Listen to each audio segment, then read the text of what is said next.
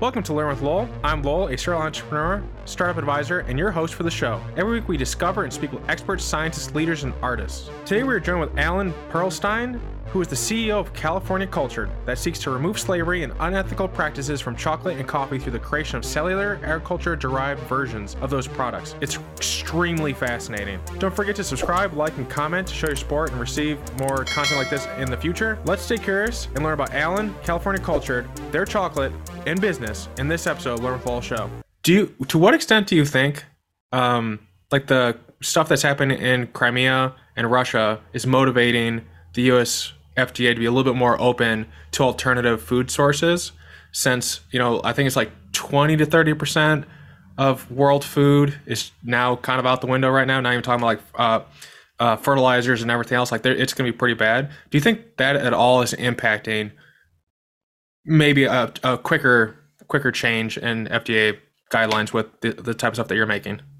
It's it's affecting we think the fda the eu uh, african and asian regulatory policies uh, quite a bit. Um, the biggest one was uh, in in africa. We're starting to see some of those pressures increase quite a bit. Specifically in kenya has just sort of um, uh, allowed some first and second gen GMO crops to be grown there, since the amount of fertilizer that Kenya usually gets uh, mostly comes from the Ukrainian and Russian regions. So, since they're going to have such a uh, a lack of supply in the upcoming years, they're trying to uh, allow new seeds and growing methods that would hopefully decrease the needs for the most expensive uh, fertilizers right right now that are are important to them. Yeah, and at the same time, it's like I don't know what Russia was thinking. Where it's like, oh, we could do this real quick thing, and then things will snap back. I, I don't think the world will go back to the way it was because like, you you go from like a partner that's maybe not stable to like other ways of doing things that are more locally you know, supply. I think a lot of people are like moving manufacturing to like Mexico and stuff like that. So if it's closer, there's less steps in the, involved. Like that's, I mean, all from like a business standpoint, that sounds like a better thing to do because it's, it's cost savings. From like a climate standpoint, it sounds like a great thing to do because um, I mean, there's less emissions if you're not like ping ponging all around the board. But yeah, I, I didn't, I didn't know about Kenya, but it sounds like you know, GMO, less uh, fertilizer.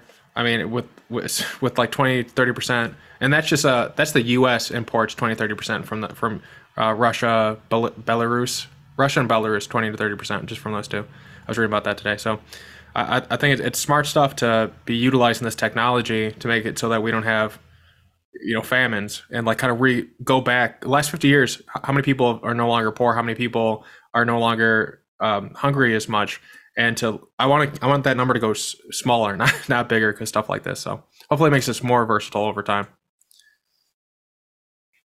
I definitely agree uh, that it's going to make us a lot more resilient, uh, reduce, um, you know, obviously the CO2 and methane emissions that are uh, constantly skyrocketing, obviously from the amounts of foods and ingredients traveling all over the world is is being seen as as a major driver of pollution and many in many uh, countries and corporates are starting to see that it's not good policy to have these really uh, long and delicate supply chains as these fundamental links are starting to snap.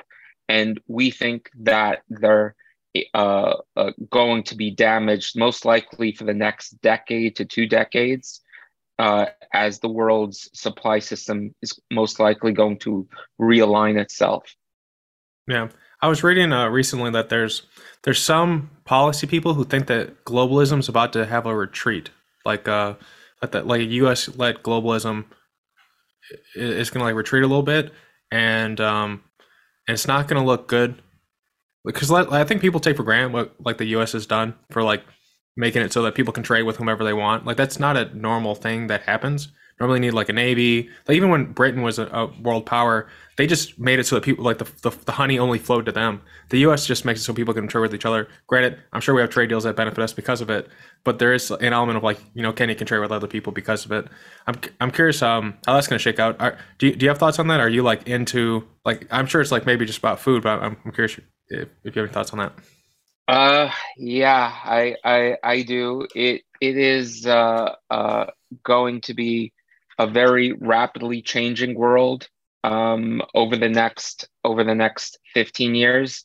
Um, uh, the you know obviously for the U.S. supporting you know, uh, uh, global trade on the back of of its taxpayers, uh, on the hope that bringing more global trade to some of these uh, more difficult to work with countries such as China and Russia have unfortunately not worked out in the way that it has worked out for many countries in Africa, South America, Europe, India, and other parts of Asia as well. So, for all its successes, maybe a couple of noticeable um, failures. And now that the US has basically seen that uh, uh, what the next steps are, where many countries are trying to have their own internal supply, uh, their own internal fuel, as well as new trading links, and understanding that uh, the US has supported some measures uh, which hurt other measures of US businesses is not necessarily the track we're on. We need to sort of rebuild uh, many fundamental uh, business sectors. And we honestly see a lot of opportunities in that. How could we have more cleaner uh, uh, mineral supply, more cleaner fertilizer, using more biomanufacturing? That's why um, I think the Biden administration pushed so much on uh, cell culture meat and the biomanufacturing uh, uh, tactics uh, even the US government over the last uh, year and a half also so- saw this and they launched a program called BioMade. So, where many different core supplies were uh, mined or extracted from all over the world and being sold to United States companies, eventually to consumers. Uh, the government has sort of seen we have to start manufacturing a lot of things locally uh, that that we used to manufacture. And everything from from uh, trade deals with other countries such as Japan and Mexico to more maybe aggressive blocking what's happening now in China and Russia and a refocus on on funding some entrepreneurs and, and important technologies closer to home seems to be uh, on target of, of a re uh, the new global economy or the new global supply chains. So we definitely think uh, it's changing and it's changing much more rapidly than was predicted. So uh, we we definitely agree that it it is uh, almost the unshackling of the of the last century's uh, supply chains and maybe a new building of some of the ways it used to be, uh, maybe in the 1920s and 30s, but more advanced technology and the know how and everything else is spread all over the world. So uh, we're very excited uh, about rebuilding these industries in a much, much better way. And I think that's sort of the major theme of, of why I started my company as well as my previous companies and, and the work that I've been doing over the course of my career. Yeah, and I think to echo one point that you made there in particular is that we made compromises with other countries, and I think it was late to mid '90s. It was after the, the the wall fell, where people started realizing that they could offshore production to places that don't have uh, labor regulation that we had that you don't have to yeah. treat them that way. And that's one of the things that when I was learning about you, you know, it's like completely eliminating the potential for any any people enslaved, any people who are in indentured servitude in, in any way like that.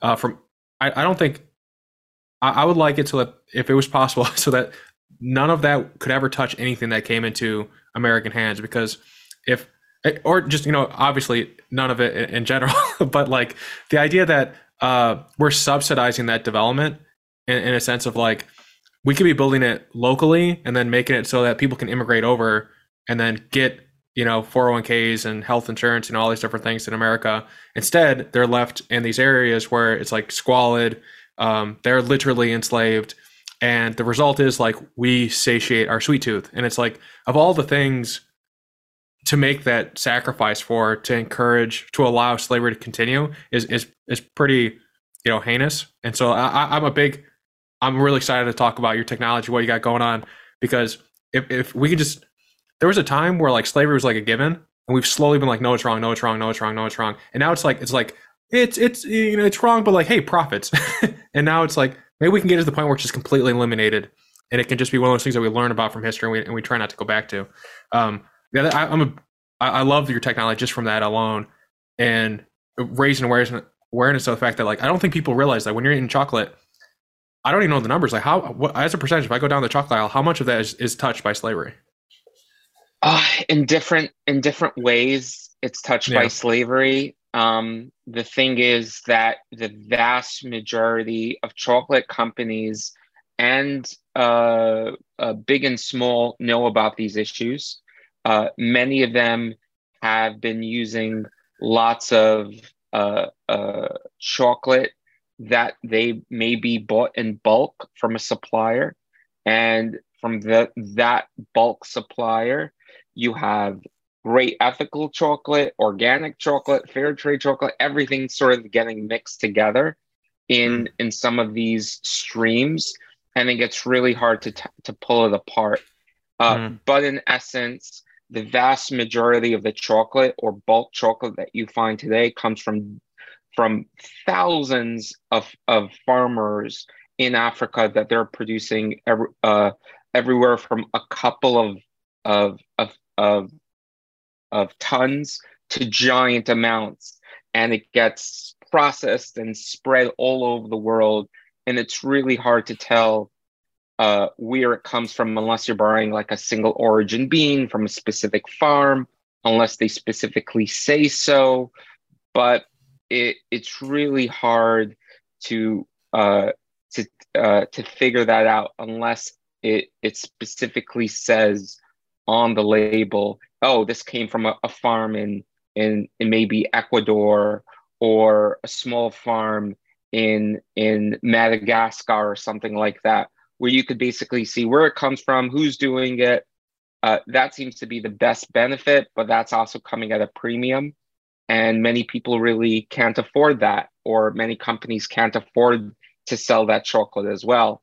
So many companies want to have more sustainable and more ethical sources, but just the systems and the processes that of how these how chocolate flows and coffee flows to us it's really sometimes hard to pull it apart especially if it's coming from africa or some places from from south america and brazil as well what is the what is the unit of measure when we talk about coffee and chocolate? Is it like you know X per kilo kilo? You know, is it X per yeah. ton, X per kilogram? So, like how? Do- yeah.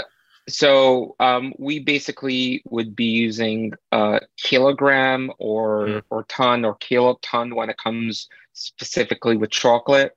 Um, how we like to maybe talk about for coffee, it's most more more like cups or hmm. uh, how many servings servings of coffee it goes to because when, when, when it comes with chocolate because you have everything from couverture like a very slim coating on like on like a candy bar or it has dozens of ingredients to like a solid chocolate bar but in essence when it comes with like a cup of coffee you maybe have a couple grams of of, of ground beans and that's mm. that's a pretty uh, roughly across across the bar everyone has a similar amount of beans with some milk and sugar or something else. So that's how we think it's it gets to be somewhat relatable to people. Yeah. And um, so what is just in terms of inputs to then manufacture to something that a consumer can buy, what is what is the cost of traditional coffee and then I mean, I'm obviously blended it down because there's like so many different types. But what's the average for traditional, and then like what is the hope for where you think your cost will be? So um, I, I, would basically let let's start with commodity uh, products mm-hmm. and prices. Um, they they are the largest amount uh, of chocolate and coffee currently being produced on the planet. Uh, they usually are focused more on price more than anything else. Uh, it's more like a whole bunch of low quality to to rotten to raw to raw to a whole bunch of beans basically enter these systems. So uh, that's the commodity system. It ranges right now on the bottom from two to four dollars, depending on the time of year and the process. But that's sort of where the bulk of of, of products usually are. That's wh- where you would find coatings, flavors, and thousands of different places that you would encounter coffee and chocolate every single day. And that's what's being tr- traded on on the the large exchanges globally and that is where most of the deforestation and and the major ethical slavery and pollution problems are happening more than uh, the higher priced versions. Mm-hmm. Then yours would be like comparable, or is it? Do you expect it to be cheaper? Or like, uh, how's that? Um, I mean, I don't um, think you're at yeah. the point to really know uh, at scale, but just like, what is your what do you expect it to be? So uh, we're basically looking to launch our products close to sort of the premium in the beginning, mm-hmm. as as well uh, uh, during the time where we could refine our process, refine our technology, and to make sure we don't lose money on the beginning processes yeah. that we put in. But we see a path, and our big vision is to uh, disincentivize slavery. So our ultimate path is to eventually displace some large amounts of these commodity products over time. Uh, our first vision is to start within some premium products, some unique products that would be impossible for people to taste or experience in first in the first place. Um, and that's sort of what we're able to do today. Uh, but as we lower the cost of producing this, have better data, have more, uh, uh, we would say, more mainstream traditional flavors, where the flavor of chocolate and coffee are uh, basically similar across across our lines, then that would be the time that we can sell it for closer to to what all consumers can eventually afford. Um, and that's basically where we see ourselves moving over time. Yeah, that makes a lot of sense. Is it, do those numbers, are they like the aggregate numbers? So they include shipping costs to get like the two to four? Does that include shipping costs or is that like in addition to shipping costs? Uh, that would usually be for shipping costs. And uh, a lot of this is subsidized in different ways yeah. from different countries, uh, from different groups lots of these prices uh, were negotiated well, well in advance. Uh, and many people, as you can imagine, lose huge amounts of money if they didn't time fertilizer prices, oil prices, shipping prices, lost prices correctly. And a lot of people make massive fortunes and lose massive fortunes, uh, basically betting on what the future of chocolate, coffee, and all these other commodities uh, will be like, since it takes such a long time right now to go from bean to finished bean through all the ports and and and many different hands to port to go to go to the industrial chocolate grinders in in uh, uh, in the Americas and Europe as well. So there's a very long complex and difficult to predict supply chain. Yeah, I imagine uh, they're to love you for that because, like, you know, it's a little bit more stable. I, I don't know for for inputs. I don't think there's what would you need? I, I think I believe you're going to build in America or grow in America. So then, is there anything that America doesn't produce that you would need to make your product? So it's all kind of like locally sourced in some ways. Everything we're we're yeah. focusing on on um, on a couple of different carbon sources. We think the future you have to have some aspects of uh, flexibility of where you could source some of these things from. If you lock yourself into potentially one one carbon source and the price of the carbon sh- source sh- shoots through the roof, you're shooting yourself in the foot. So we're yeah. trying to build in some um, redundancy of where we could get these these sources. So it's primary primarily a sugar. It could come from corn. It could come from beet. It could come from um, traditional cane. It could come from uh, starch as well. So there are some places where we can source our carbon.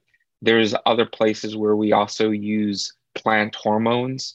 And basically, plant hormones are found in today's food supply. You can find them in everything from coconut, tomato, rice, uh, potato, and other very large industrial food groups that are being grown as well. So we can basically uh, utilize different versions of, of, of carbon and, and these different plant hormones or plant instructions to feed ourselves. If, to, if it's beet, corn, starch, like a potato, I imagine, or something, does it at all affect the end result of flavor, or does the process of turn it into something you can use basically de, uh, de-tastify it, you know, texturify or there, whatever would be There the are different steps and different processes of of how the cell lines get made and and sort of understanding of how to pre-process some of this carbon that that basically makes them happy. Um, we're, we're, we're, we're uh, overall you could sort of change the diet of some of these things over time and you and you could play around with some of these variables.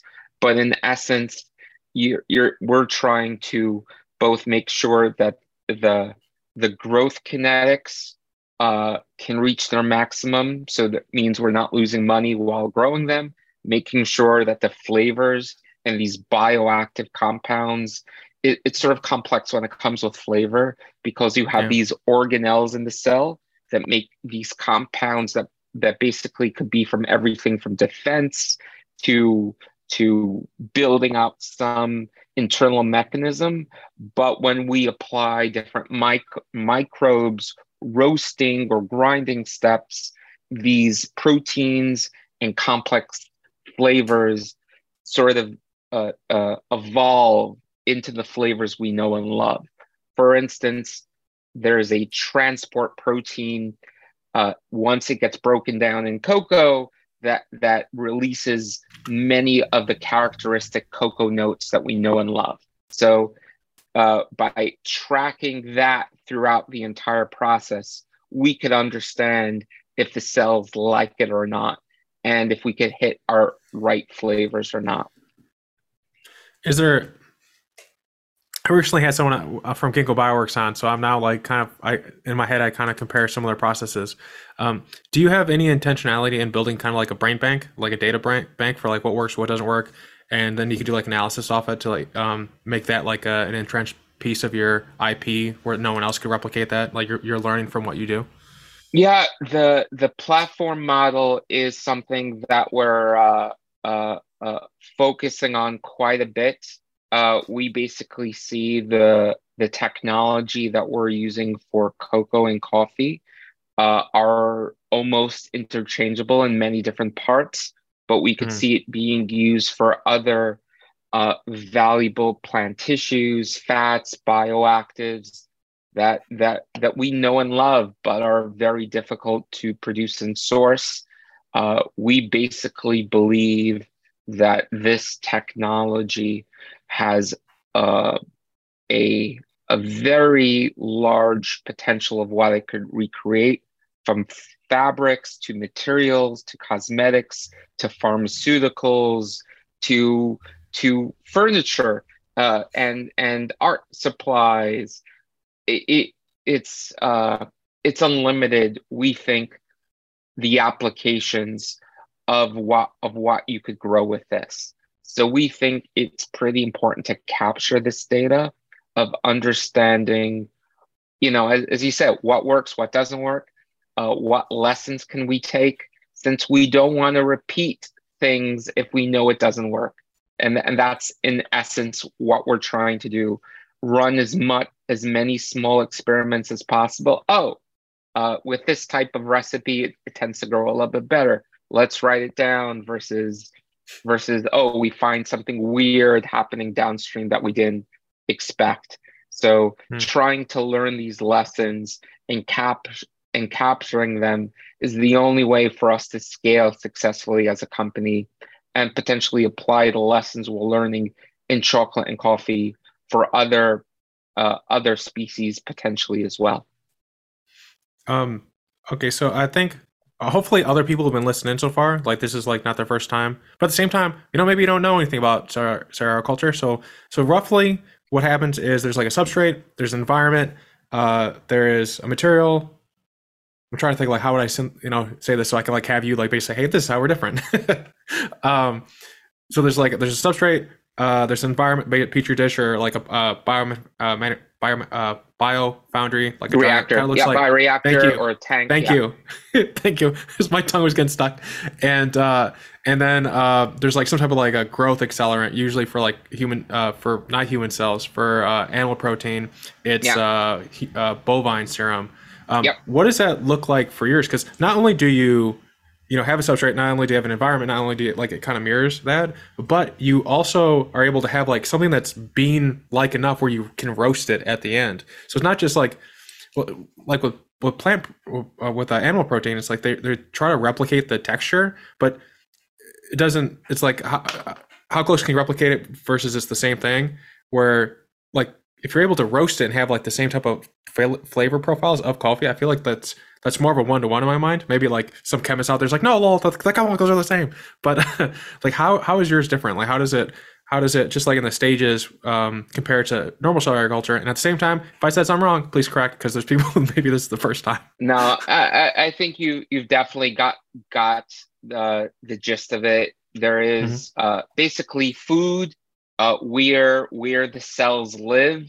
There, it's basically the food and the environment, and the ways of how you selected the cell. So it's the potential from the cell once they've mm. eaten enough food and they're happy or stressed enough in the environment. And that's sort of this weird thing.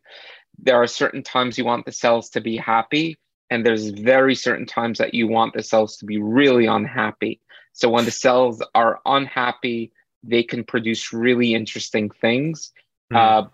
Uh, uh, but when they're happy, they tend to grow and divide as well. So you want them to grow and divide by making them really happy. And then at a certain time, you want to make them really unhappy as well. So it, it it's this, uh, it's a similar process for both cell cultured meat, fermentation technology, and and even our our process as well. The um, do you for the cells, and if you can't like get this deal, you, this is fine. But um, the cells that you take is from the plant or like the seed itself, and you're replicating the seed that then goes through this process. If that makes sense, like. So it depends of what you want to make, mm. and uh, and in essence of how long you want it, uh, it's going to take, uh, and as well, there's some deeper deeper uh, questions as well. But in essence, you could take a cutting from any part of a, a plant. And with enough time and effort, you're able to turn that or descendants of that tissue into any other part of a plant, from bean to leaf to stalk to stem to root, anything over time, over enough generations. Um, hmm.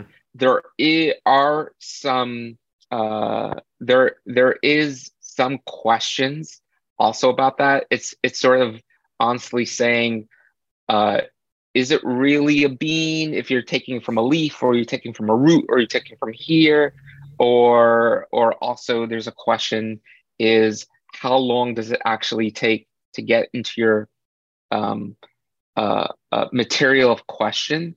What's also the genetic drift? Because sometimes if you're getting like a leaf to turn into a bean, you're still having some leaf genes mm. semi-activated. So you have to figure out how to knock them down or cut them out.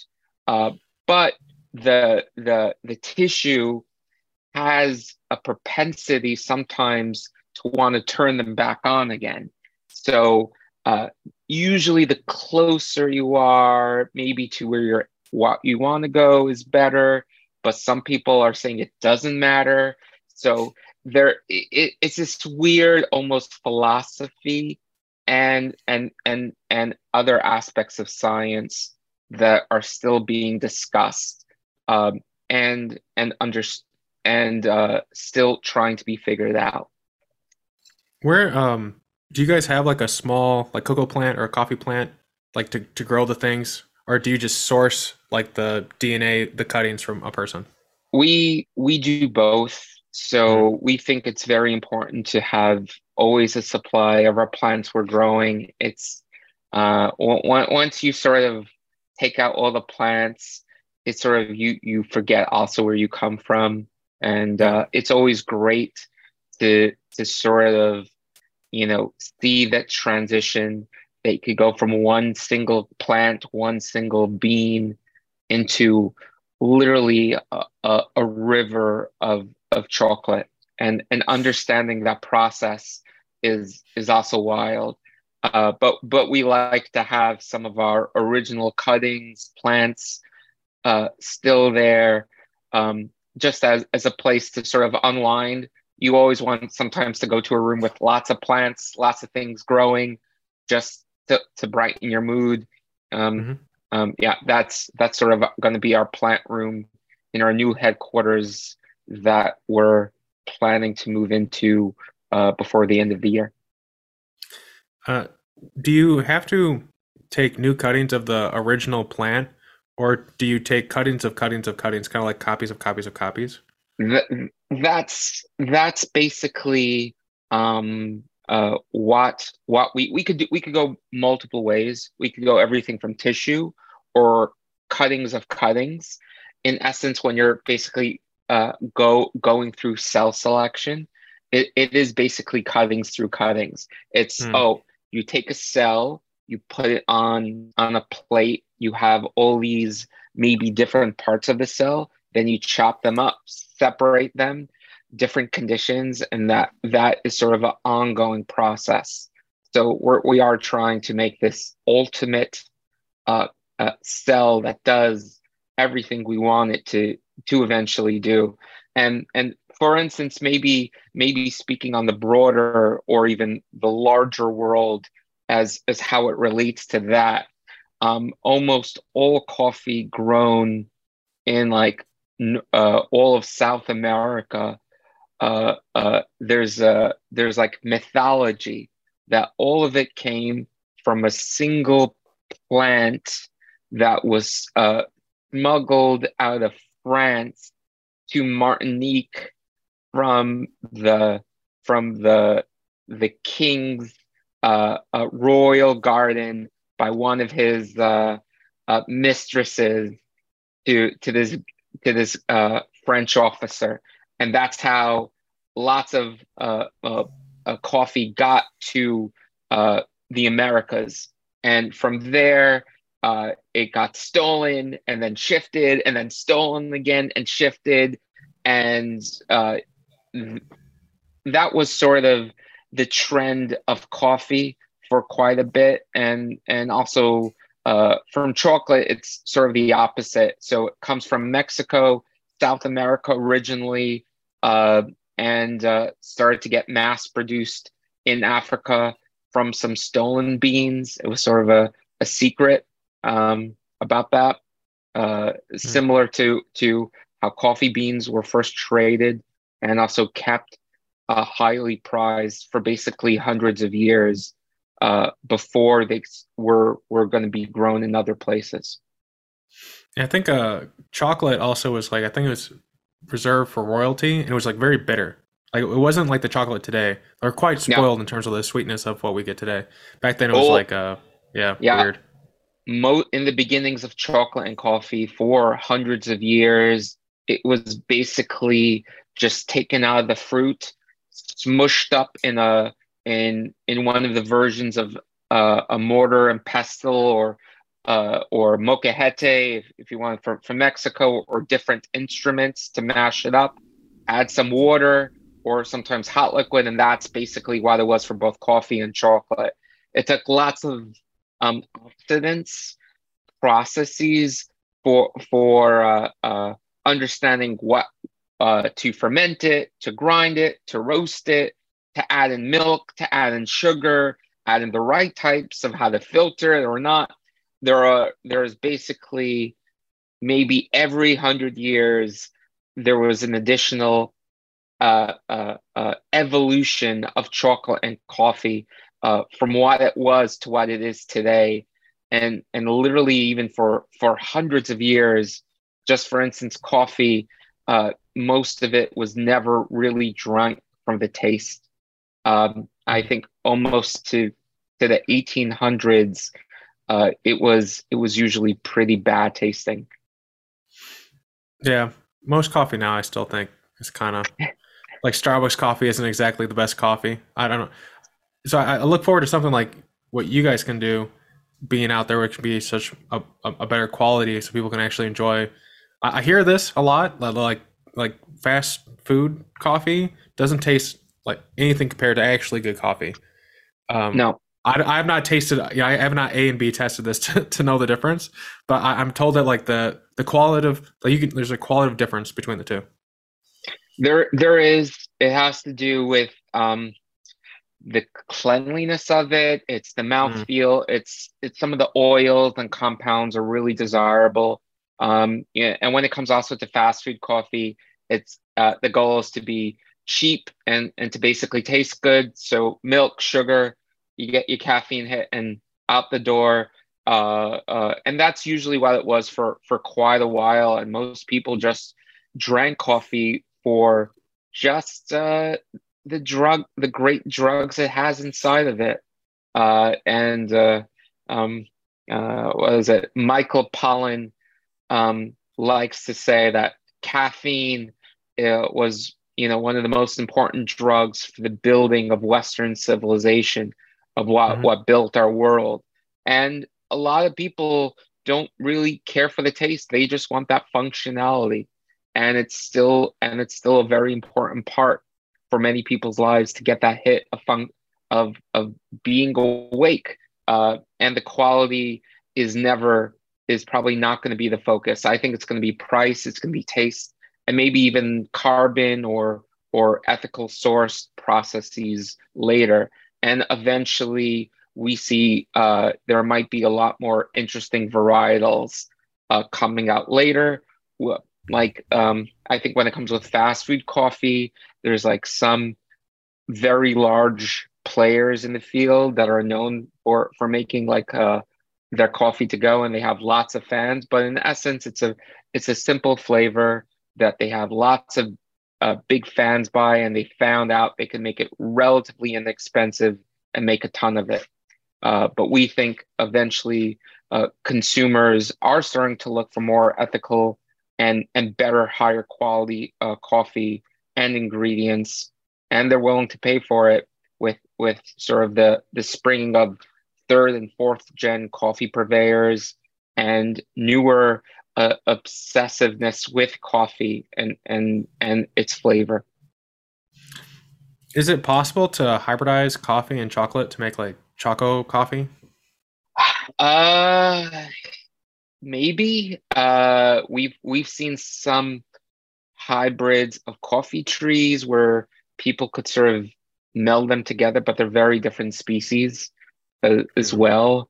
Uh, we haven't really seen any information upon that, but at the end of the day, um, we have to remember uh, coffee bean grow, grow it, it grows uh, also as a fruit and uh, it also grows at different times of the year and it ripens at different times of the year. And chocolate also could ripen and grow at different times of the year. So instead of ne- necessarily harvesting everything from a, a, a, tree or plant, you have to uh, like one day something uh, you might have like one fruit or or or two pods. The next day you might have twenty, or mm-hmm. you might have one one or none. So there's all this.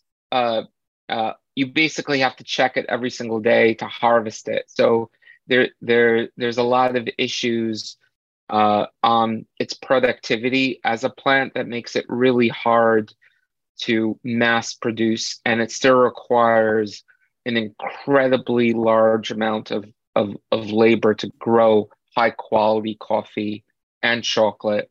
Lots of the low, lower quality uh, coffees are basically machine harvested in large industrial sections and usually sprayed with um, pesticides, fungicides, and there's a lot of clear cutting to make it uh, viable.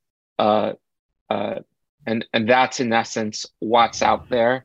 Um, uh, uh, I don't know about hybrid, uh, these trees, very different to pollinate, very different to grow, slightly different growing conditions, but they grow in, in the in a similar area. There are many farms in Africa and South America that both grow coffee and chocolate side by side, uh, and and they could use some benefits. It's actually beneficial to grow both of them together uh, uh, as as sort of an agricultural uh, process.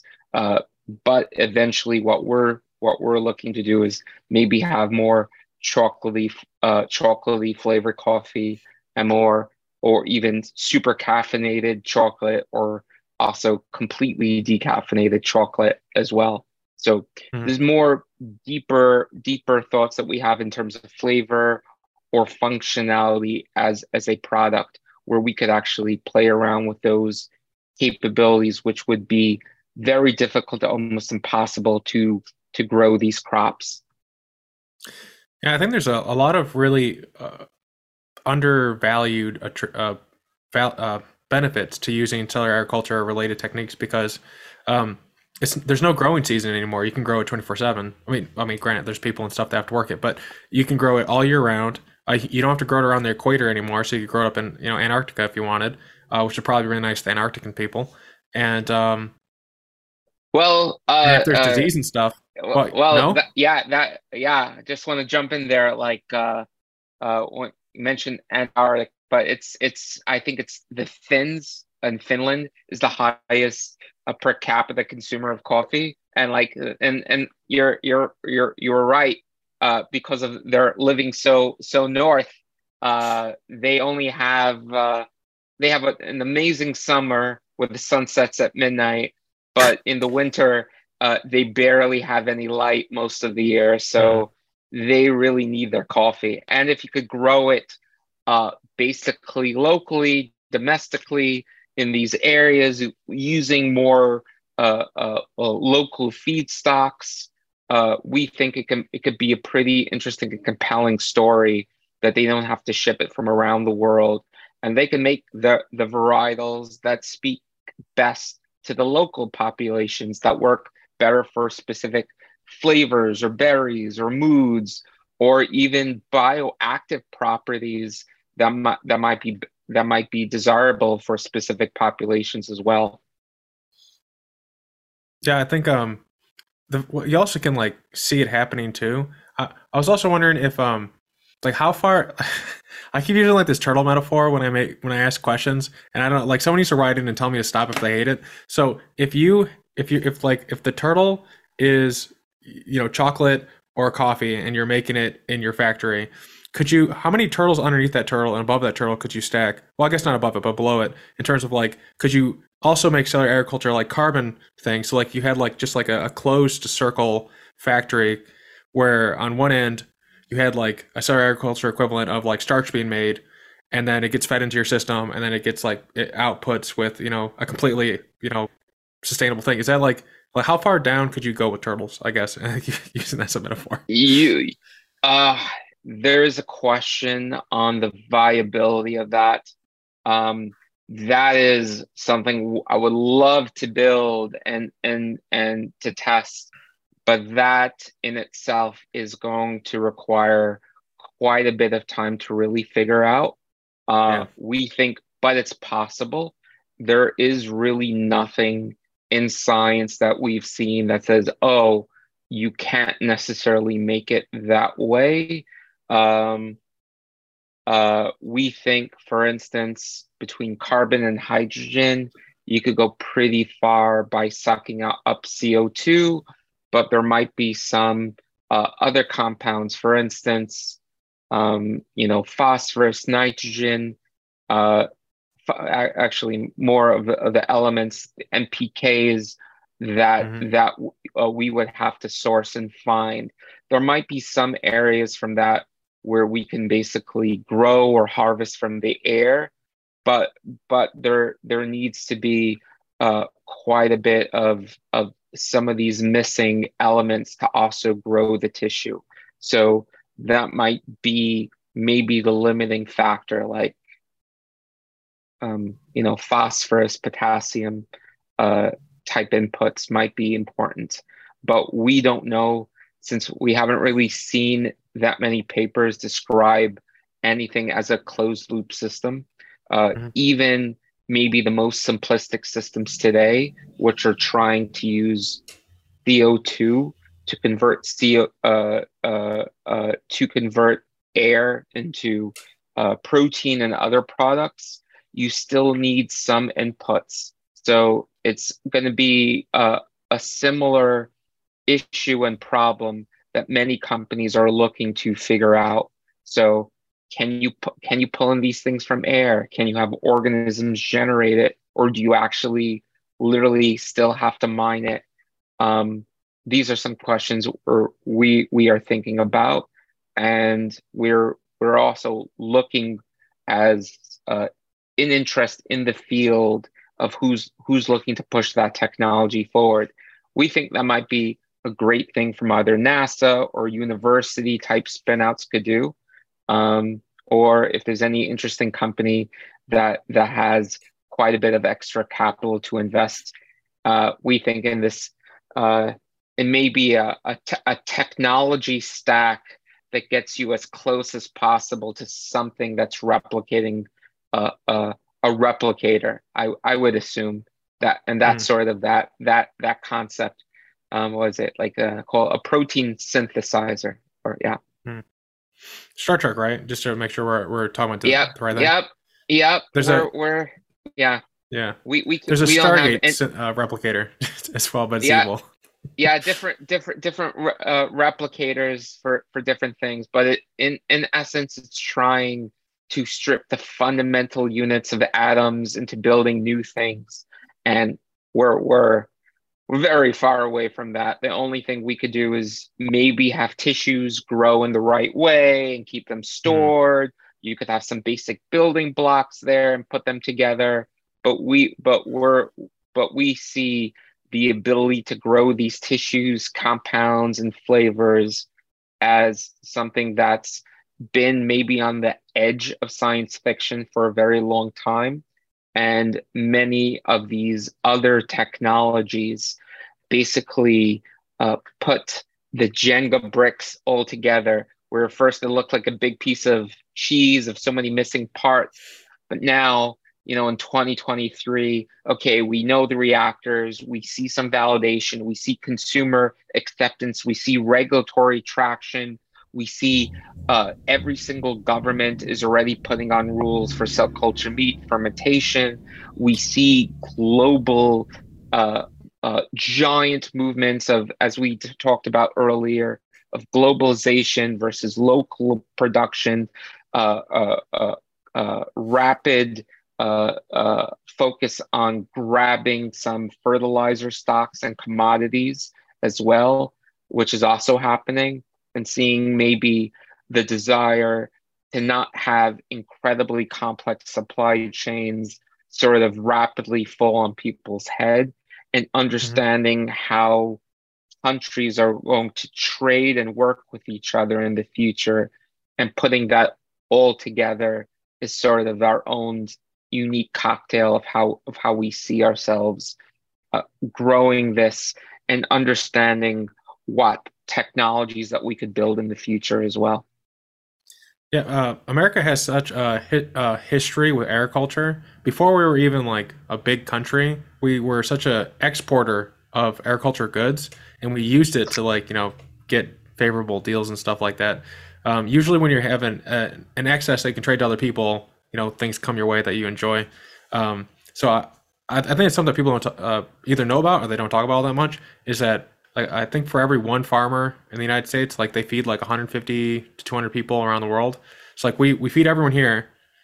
Well, we have the capacity to feed everyone here. Everyone doesn't get fed because money stuff. But then uh, we still have like the capacity to like go out and like feed all these other different people. Um, so I'm, I'm very excited for more technology like this coming here, and uh, you know increasing that number to the point where it's like for every one person working in agriculture, and I um, maybe we can feed like a thousand people or ten thousand people, and like we get to the point where like everyone on the planet uh, it, has all of the nutrient stuff that they need. We we agree, and we we definitely see the advancements of efficiency um, that really allowed America to be a global exporter and powerhouse are still there. Um, but we're basically focusing on the next steps of efficiencies. Can you make yeah. it even better? Can you not necessarily need to exploit people or animals yeah. or or land to get these economic or efficiency gains you know it's a lot more efficient to have giant feedlots or giant industrialization but then you're thinking about okay that means you have then huge amounts of land get deforested huge amounts of waste huge streams and huge amounts of pollution get generated. They all don't get distributed or reabsorbed by the environment as easily as they can, but the process in its entirety becomes more efficient. And and that was sort of the the push of industry for quite a while. And and hopefully with the push from consumers, the push from NGOs and, and many governments are saying, okay, how could we be uh, efficient, but also uh, have better processes in place that we could actually use the land after, that we don't have to burn these things because it's so uh, the the pollution is just so immense, or uh, or or some of these bigger issues which are happening, and and maybe speaking about efficiency, um, I don't know if you've seen about the large uh, pig buildings that were being constructed. China? Yeah. So they were focusing on, yeah, that it is pretty disturbing. And they were focused on the efficiency. And it, it could potentially be pretty efficient since you're having everything in one building. But then again, you you are you are looking at it as the amount of pollution coming out of it is is quite a quite a lot. The amount of just like suffering that many animals would never ever see light or smell air or anything is also disturbing. And also the process of how they're basically what type of lives they have is also difficult. So can you actually compress the efficiency or make it more efficient but without these these horrible and destructive practices?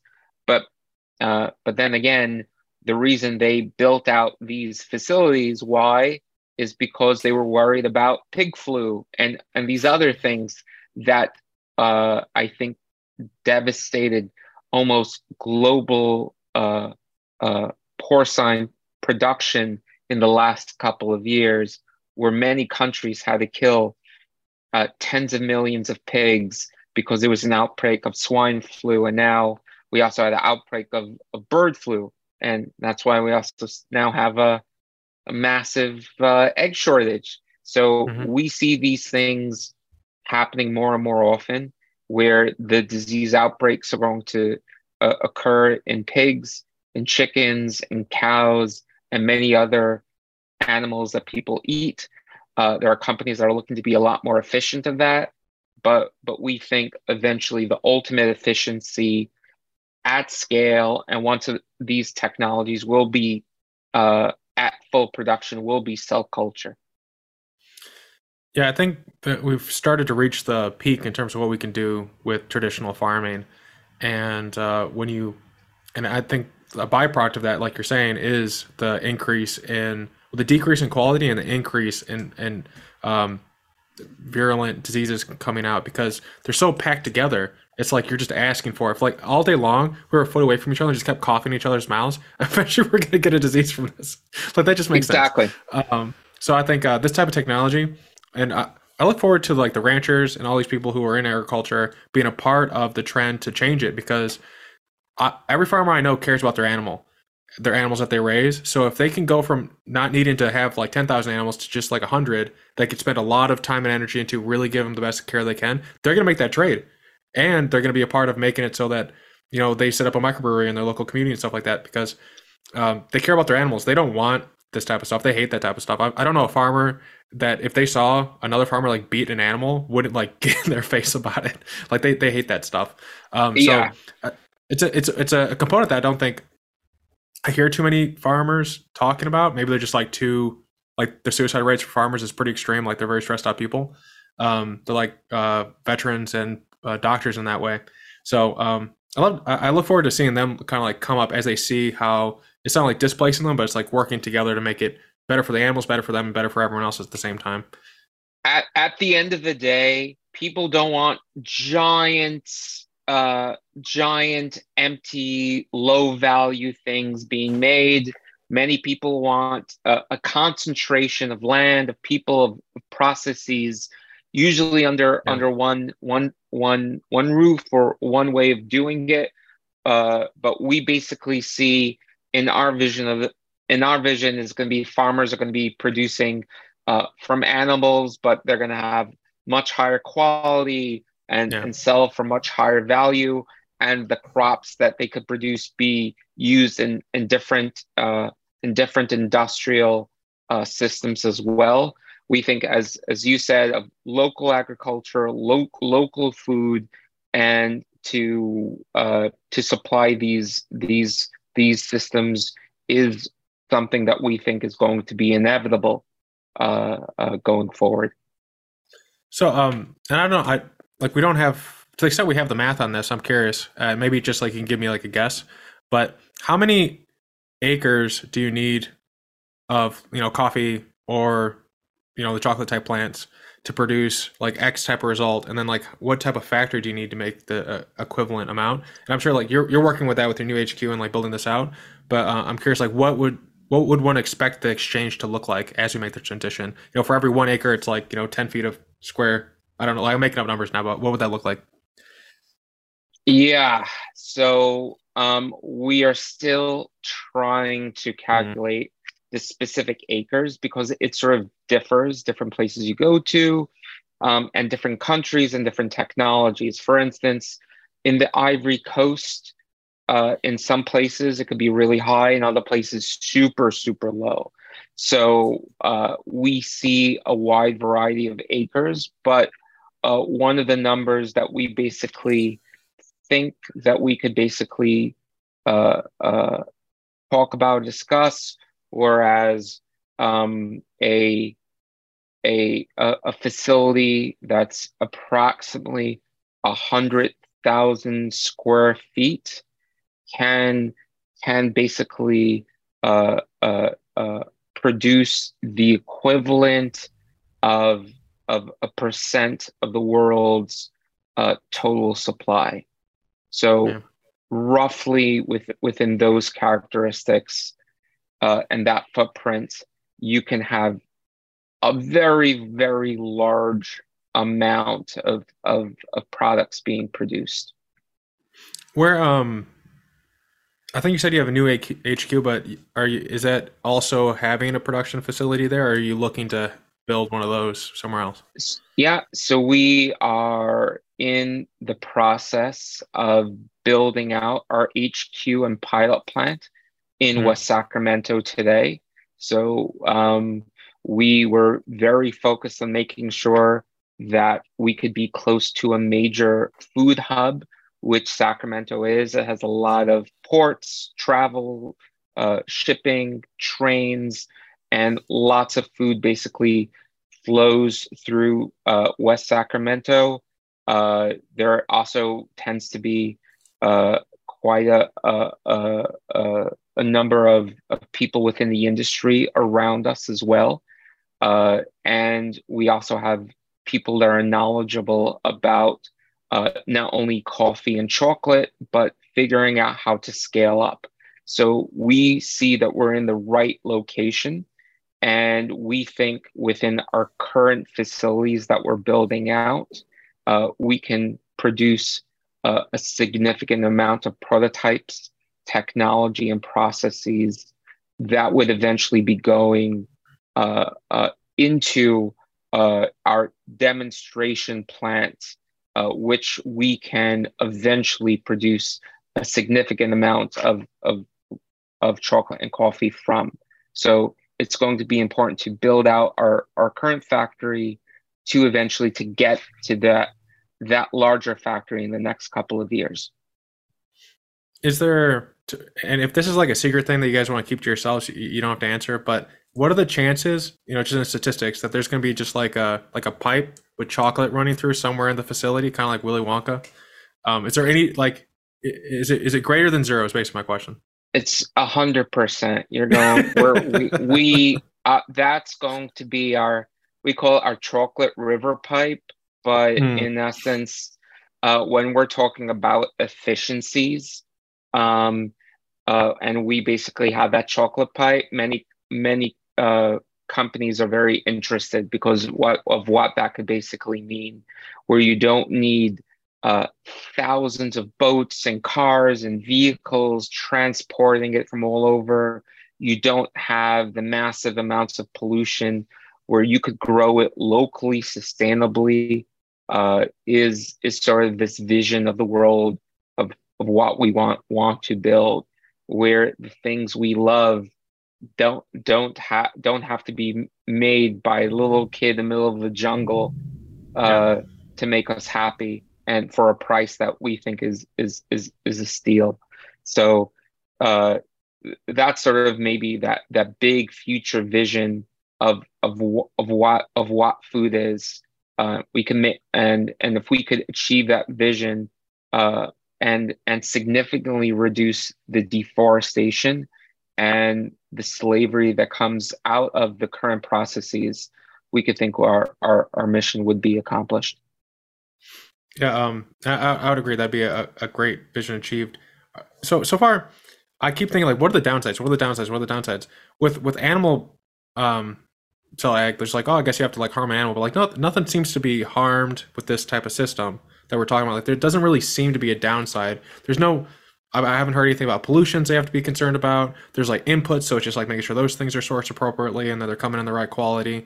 Are there downsides here that you're seeing, or like technical hurdles? I, I think those might be two separate things. Like a downside isn't a technical hurdle per se, but are there downsides here that people just don't normally think about? Because so far it just seems like it, this is pretty good. This makes sense. We should be doing this. Like, there's nothing like it creates plutonium and you know, like pollutes the environment or something. Like, there's nothing like that.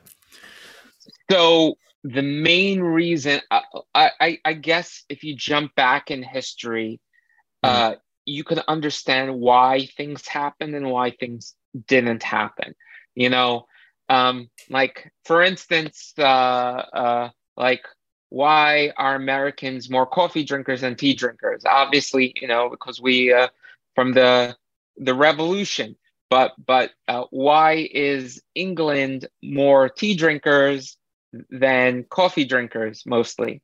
Uh, and, and and that's another question. Oh, because the West the West uh, uh, uh, some of these giant corporations, uh, the West Indies Trading Company had a monopoly on tea and it was much simpler to grow than coffee. And they owned all the shipping lines and royal, and it was much easier to make. Just put some water in. Uh, and royalty loved tea.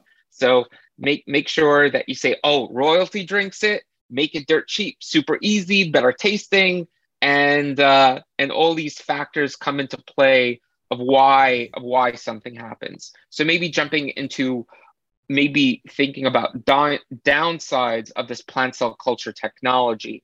In the 1990s, uh, there was this big put. There was maybe the big push of biomanufacturing.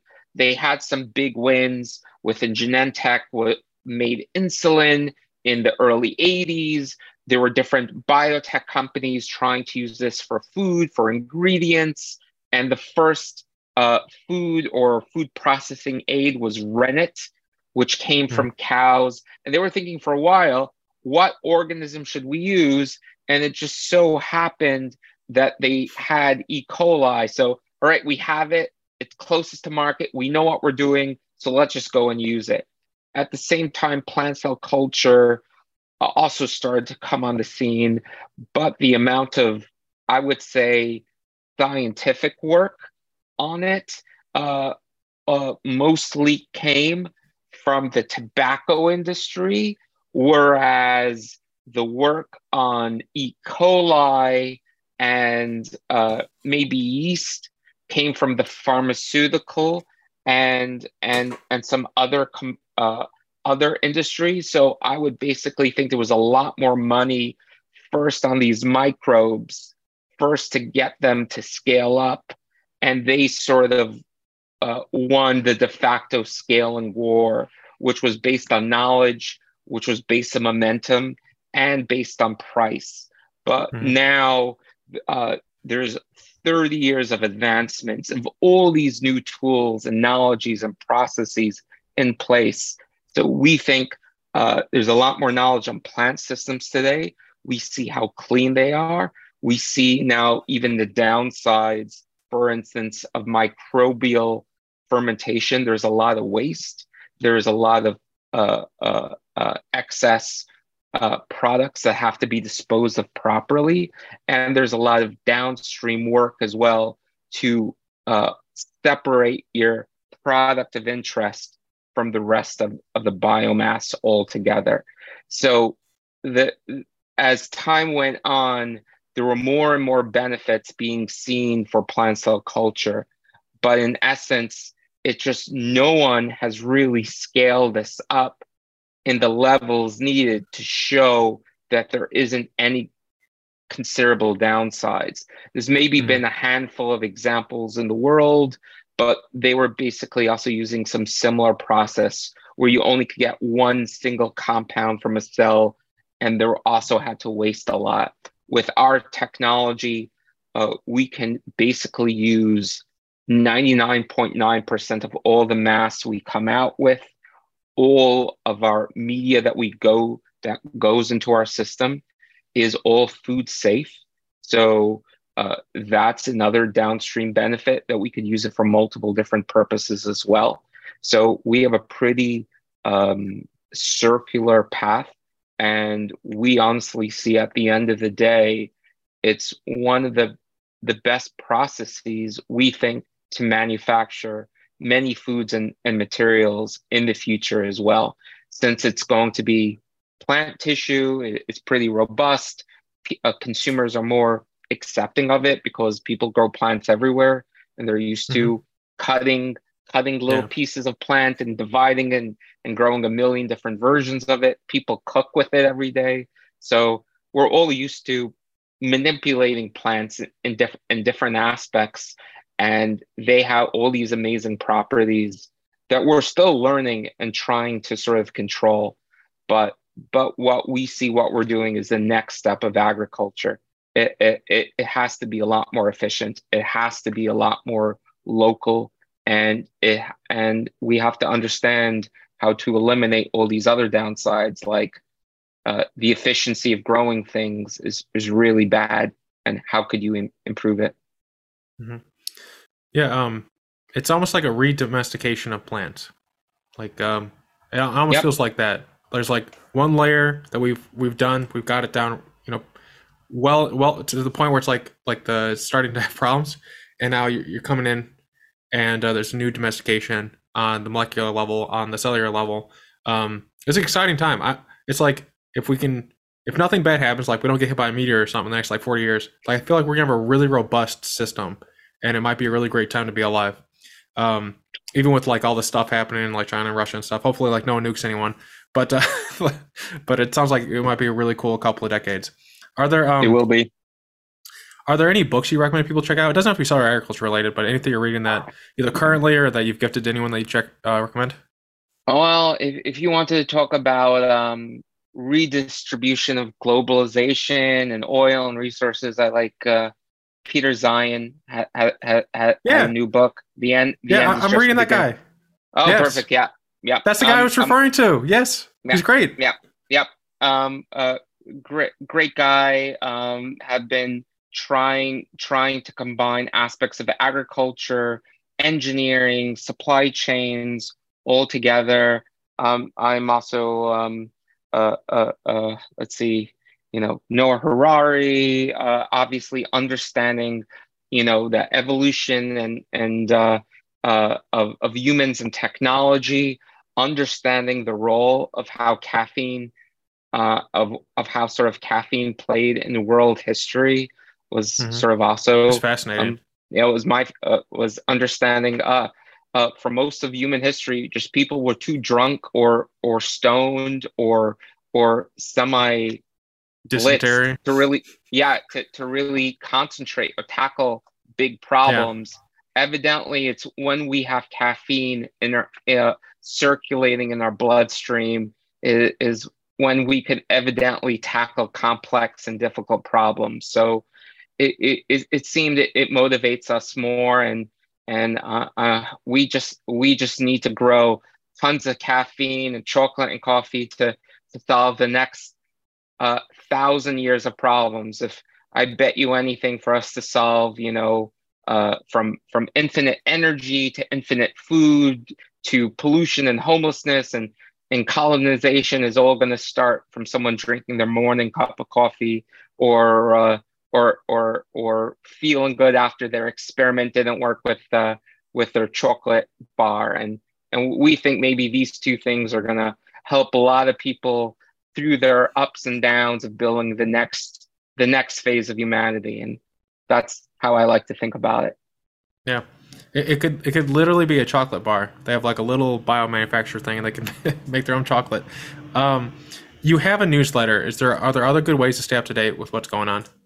oh we are on on linkedin on twitter on uh, instagram and tiktok so we like to put out some like cool videos of, of some science and some chocolate making we like to sort of tell sort of the story of like what's happening uh, in the world and and how chocolate and coffee can be so much better uh, compared to, to what they are today. So we we want to like let uh, sort of let people in on our journey uh, and and showing wh- what does it actually take to rebuild a whole industry. So we'll, love if you could subscribe, follow, and uh, and and be in touch. Yeah, uh, definitely. And everyone, uh, don't worry if you didn't catch that. The stuff's in the show notes. It will be there.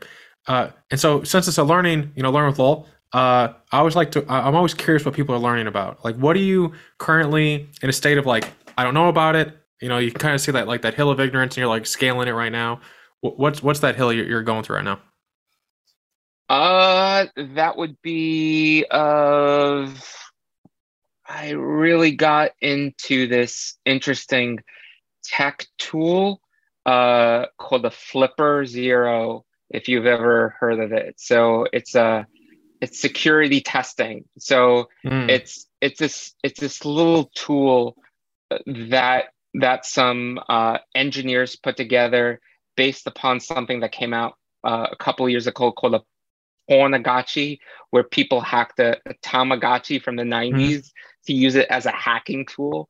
But I Mhm. sort of loved the ability to sort of understand what's around you because you have so many different signals and noises uh, and uh, uh, and and different uh, things all around you all this time, and you never really know what's around there. And this little like handheld device allows you to probe into sub-network uh, things, what's open, what's closed, who, who and uh, uh, and sort of playing around with it to understand of of of, of things we see and things we don't see and and I've I've sort of became a little fascinated about pen testing. Yeah. Mm. So that that's what I'm I'm sort of uh, diving down the crazy rabbit hole in right now. Sweet. And then um no, actually, that's all my questions. So I'll just end the. Well, uh, I guess I could ask this: Is there anything? Um, and I can just delete this off. There's nothing. Um, was there anything that you wanted to talk about that we didn't get covered? I feel like we jumped into a lot of things, but sometimes I I, I don't get to everything that's like you hope to discuss. Ooh, um, I think we covered quite a bit. Uh, yeah. Uh, uh, obviously, it tastes good. Um, uh, by the way, did you happen to get any chocolate yet? Okay, no, I didn't know that was an option. that is an option. Would you be Would you be okay tasting it and giving like your own feedback as well? Uh, on sure. on on the as podcast. Long as it doesn't kill yeah. me. yes, no, it doesn't. No, we, we we just demonstrate our chocolate for 250 investors in Zurich. So um, we got pretty good pretty good feedback. So love love to share and if you're mm. if you're open to try and giving some feedback, would would we we'd appreciate that. Do you um are you also looking for like the public like a sign up like hey do you guys want to be a part of like a beta testing or do you have something oh, yeah. like that going on? We we're we're getting ready for for for uh for actually a demo kit so we could hmm. actually mm. send out different types of chocolate that we're making and and getting people to judge them and give us some feedback of what people like what what what people don't want or uh, even crazy suggestions as well yeah it, where would people go to sign up for that and how many people are you looking for um that are the instructions most likely will be on our website, caculture.com, uh, within the next two to three months for that. And we will have all the information on our website. Thank you for joining us today with the Learn with Lowell show. Check us out at learnwithlowell.com. Anywhere podcasts can be found, subscribe. Tell me what you thought of this episode.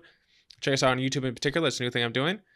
Uh, timestamps and links are in the show notes. Thank you for coming, and I hope everyone, every one of you, found something today that you're curious about to learn more about and you'll go out and be curious and learn something new. Thank you and have a great rest of your day.